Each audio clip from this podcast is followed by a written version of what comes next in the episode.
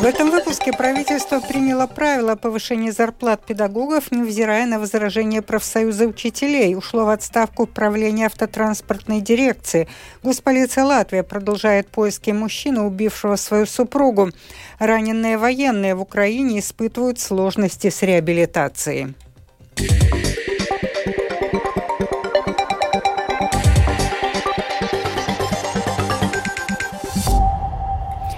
Несмотря на угрозу профсоюза потребовать отставку премьер-министра, правительство сегодня приняло правила повышения зарплат педагогов. Тему продолжит Скирманте Бальчуты.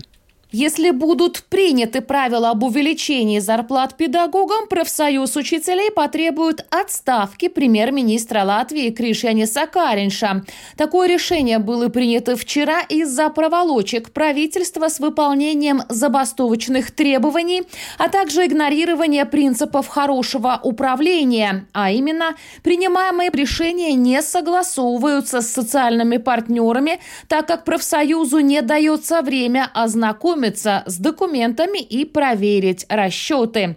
Такая процедура принятия правил для профсоюза неприемлема. Вот как это прокомментировал премьер-министр Кришанис Каринч после внеочередного заседания правительства, на котором вышеупомянутые правила все-таки были приняты. Par procedūrām man nākas nedaudz. Vakarā... Процедура вызывает у меня улыбку. Во вторник вечером профсоюз выступил с ультиматумом, что эти правила надо принять в среду. В среду они не были до конца разработаны, мы приняли сегодня. И сегодня этот же профсоюз с таким же ультиматумом говорит, что такие правила сегодня принимать нельзя. То есть во вторник надо было принять в среду, а в пятницу нельзя принимать. Скажу честно, я в этом больше не вижу дискуссию по содержанию, а скорее какой-то политический процесс, который я не до конца конца понимаю. Министр образования Анда Чакша на пресс-конференции подчеркнула, что наименьшая ставка повышается абсолютно для всех педагогов. В общеобразовательных школах самая низкая почасовая ставка учителей будет составлять 8,5 евро. График повышения заработной платы предусматривает, что с 1 сентября этого года месячная ставка учителей общей образовательных школ составит 1224 евро, а самая низкая ставка заработной платы для воспитателей дошкольных образовательных учреждений – 1240 евро, что на 15,8% больше, чем в прошлом учебном году. Поправки также предусматривают изменение минимальных ставок месячной оплаты труда руководителей образовательных учреждений, их заместителей и руководителей руководителей структурных подразделений. Man ir liels prieks, ka mēs esam aizvirzījušies uz šīs likmes pieauguma графику. Я очень рада, что мы добрались до графика повышения этой ставки и одновременно выполнили высказанные в прошлом году в забастовочной заявке требования обеспечить повышение наименьшей оплаты труда педагогов и сбалансированную рабочую нагрузку. До 31 мая планируется разработать методические рекомендации по балансировке нагрузки для всех групп педагогов, включая вспомогательный персонал. Кроме того, до 31 октября Министерство планирует провести оценку всех преподавательских должностей, кроме академического персонала, для определения градации тарифной ставки. Скирман Тебальчута, служба новостей Латвийского радио. Госполиция Латвии продолжает поиски 53-летнего Леона Русинша. 16 апреля в Якопилском крае он убил свою супругу, сотрудницу Центра профилактики и контроля заболеваний, на глазах у ее матери и ребенка и скрылся с места происшествия. Как ранее сообщило латвийское телевидение, правоохранительные органы не смогли защитить женщину от убийства, несмотря на то, что она на протяжении долгого времени сообщала полиции о преследовании и запугивании со стороны Русинша. Для мужчины был установлен запрет на приближение к бывшей супруге, но он его игнорировал. Что говорят учреждения, которые занимались расследованием преступлений Русинша в сюжете Алисы Прохоровой?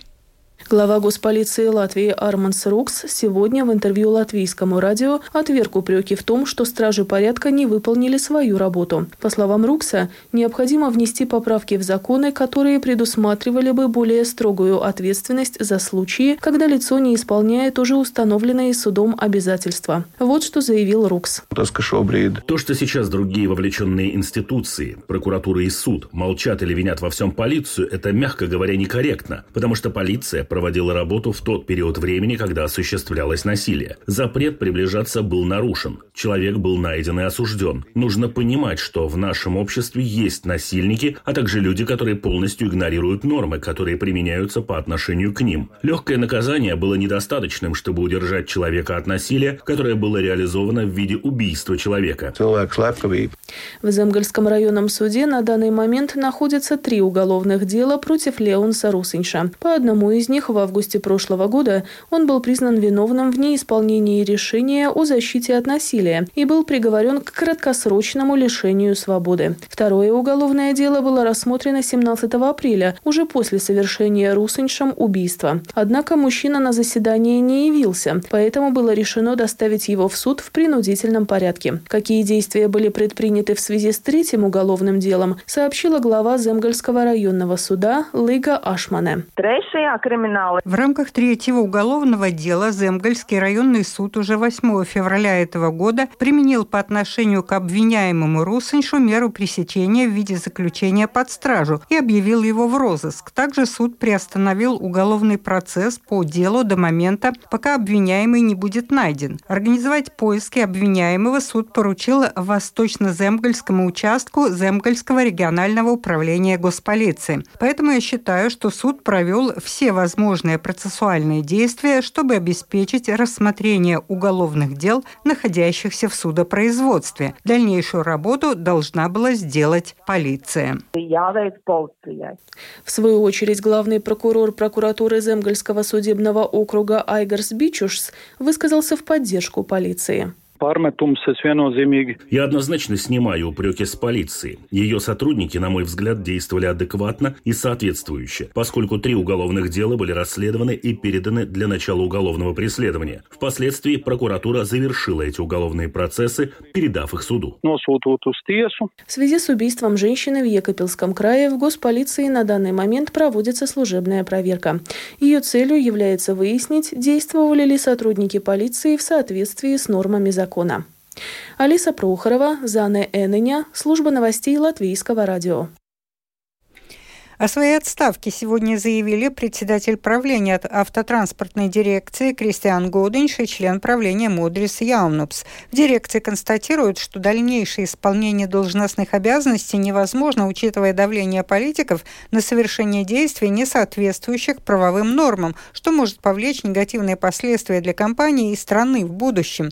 Министерство сообщения информировали, что отставка правления автотранспортной дирекции принята и достигнуто соглашение решение о прекращении правовых отношений с Годеншем и Яунупсом.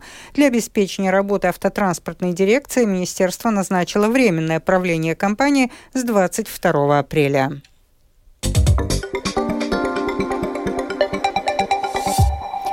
Продолжаем выпуск. В прошлом году дефицит бюджета Латвии, рассчитанный по методике ЕС, составил более полутора миллиардов евро или почти 4,5% от внутреннего волового продукта. Об этом свидетельствуют данные Латвийского центрального статуправления. Таким образом, в прошлом году по сравнению с 2021 годом дефицит госбюджета снизился почти на 680 миллионов евро. В свою очередь, консолидированный брутто-долг сектора госуправления в 2022 году – составил почти 16 миллиардов евро или более 40% от внутреннего волового продукта. В Латвии продолжает снижаться уровень безработицы. Свежие данные Центрального статуправления у Скирманте Бальчуты. Уровень фактической безработицы составляет в Латвии 6,8%, что на 0,2 меньше, чем месяцем ранее. В марте в Латвии было 65 тысяч безработных, в том числе чуть более 23 тысяч женщин и 42 тысячи мужчин. Безработных мужчин почти в два раза больше из-за особенностей рынка труда, пояснила эксперт исследований рабочей силы Департамента социальной статистики ЦСУ Санта Заликалне. Это можно объяснить тем, что мужчины чаще работают в таких профессиях, предприятиях, сферах, которые больше подвержены уменьшению числа работников, сужению сферы деятельности или даже прекращению деятельности по разным причинам. Раньше это был тот же ковид, а сейчас это ограниченные поставки материалов и сырья в связи с войной.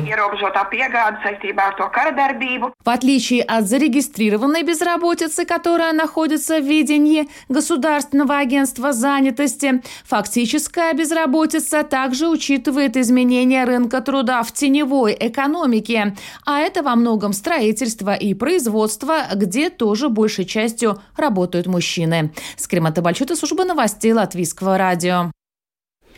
Украинская система здравоохранения ощущает недостаток в специалистах-реабилитологах. Военные, получившие ранения, обращают внимание на сложности в получении таких услуг.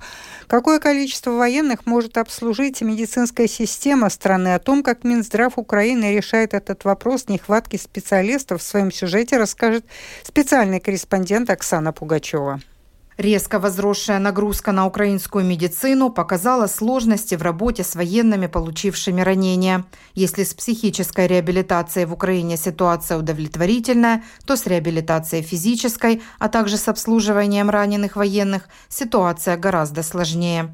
С Национальной службой здоровья Украины сотрудничают 244 медицинских заведения, на базе которых работают реабилитационные отделения. Такие медучреждения распространены по всей Украине, однако наибольшее их количество в Днепропетровской области и в Киеве. Об этом рассказал Василий Стрилка, директор Департамента высокотехнологичной медицинской помощи и инноваций Министерства здравоохранения Украины. Наибольшая проблема сейчас – недостаток специалистов-реабилитологов. Одна из наших наибольших проблемных питань Одна из проблем – это количество специалистов-реабилитологов. Очень просто доставить количество кроватей. А вот специалисты готовятся долгое время. По состоянию на сегодня у нас есть 1691 врач физической реабилитационной медицины и 7 тысяч специалистов по реабилитации, которые предоставляют реабилитационную помощь. Ежедневно в Украине могут получать реабилитационную помощь почти 8 тысяч пациентов. Этого недостаточно, чтобы все нуждающиеся в реабилитации могли такую получить. С этой проблемой столкнулся и Юрий Гудименко, младший сержант ВСУ, командир саперного отделения. Украинская физиотерапия неплохая, но количество людей увеличилось кратно, и к этому просто не готовы ни реабилитационные центры, ни центры по работе с ампутантами, ни центры психологического здоровья. В Минздраве предлагают коммунальным больницам создавать условия для реабилитации раненых военных в своих отделениях и получать от Национальной службы здоровья средства за пакеты медицинских услуг. Это, в свою очередь, приводит к еще одной существенной проблеме. Чтобы получить весь комплекс услуг, травмированному военному нужно мигрировать между больницами, а это не всегда возможно. Оксана Пугачева, специальный украинский корреспондент, служба новостей Латвийского радио радио.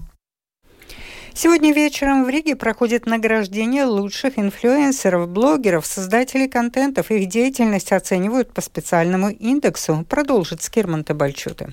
Сфера рекламы и влияния в социальных сетях с каждым годом набирает обороты. Пять лет назад в Латвии насчитывалось порядка 300 инфлюенсеров, а сейчас уже две с половиной тысячи.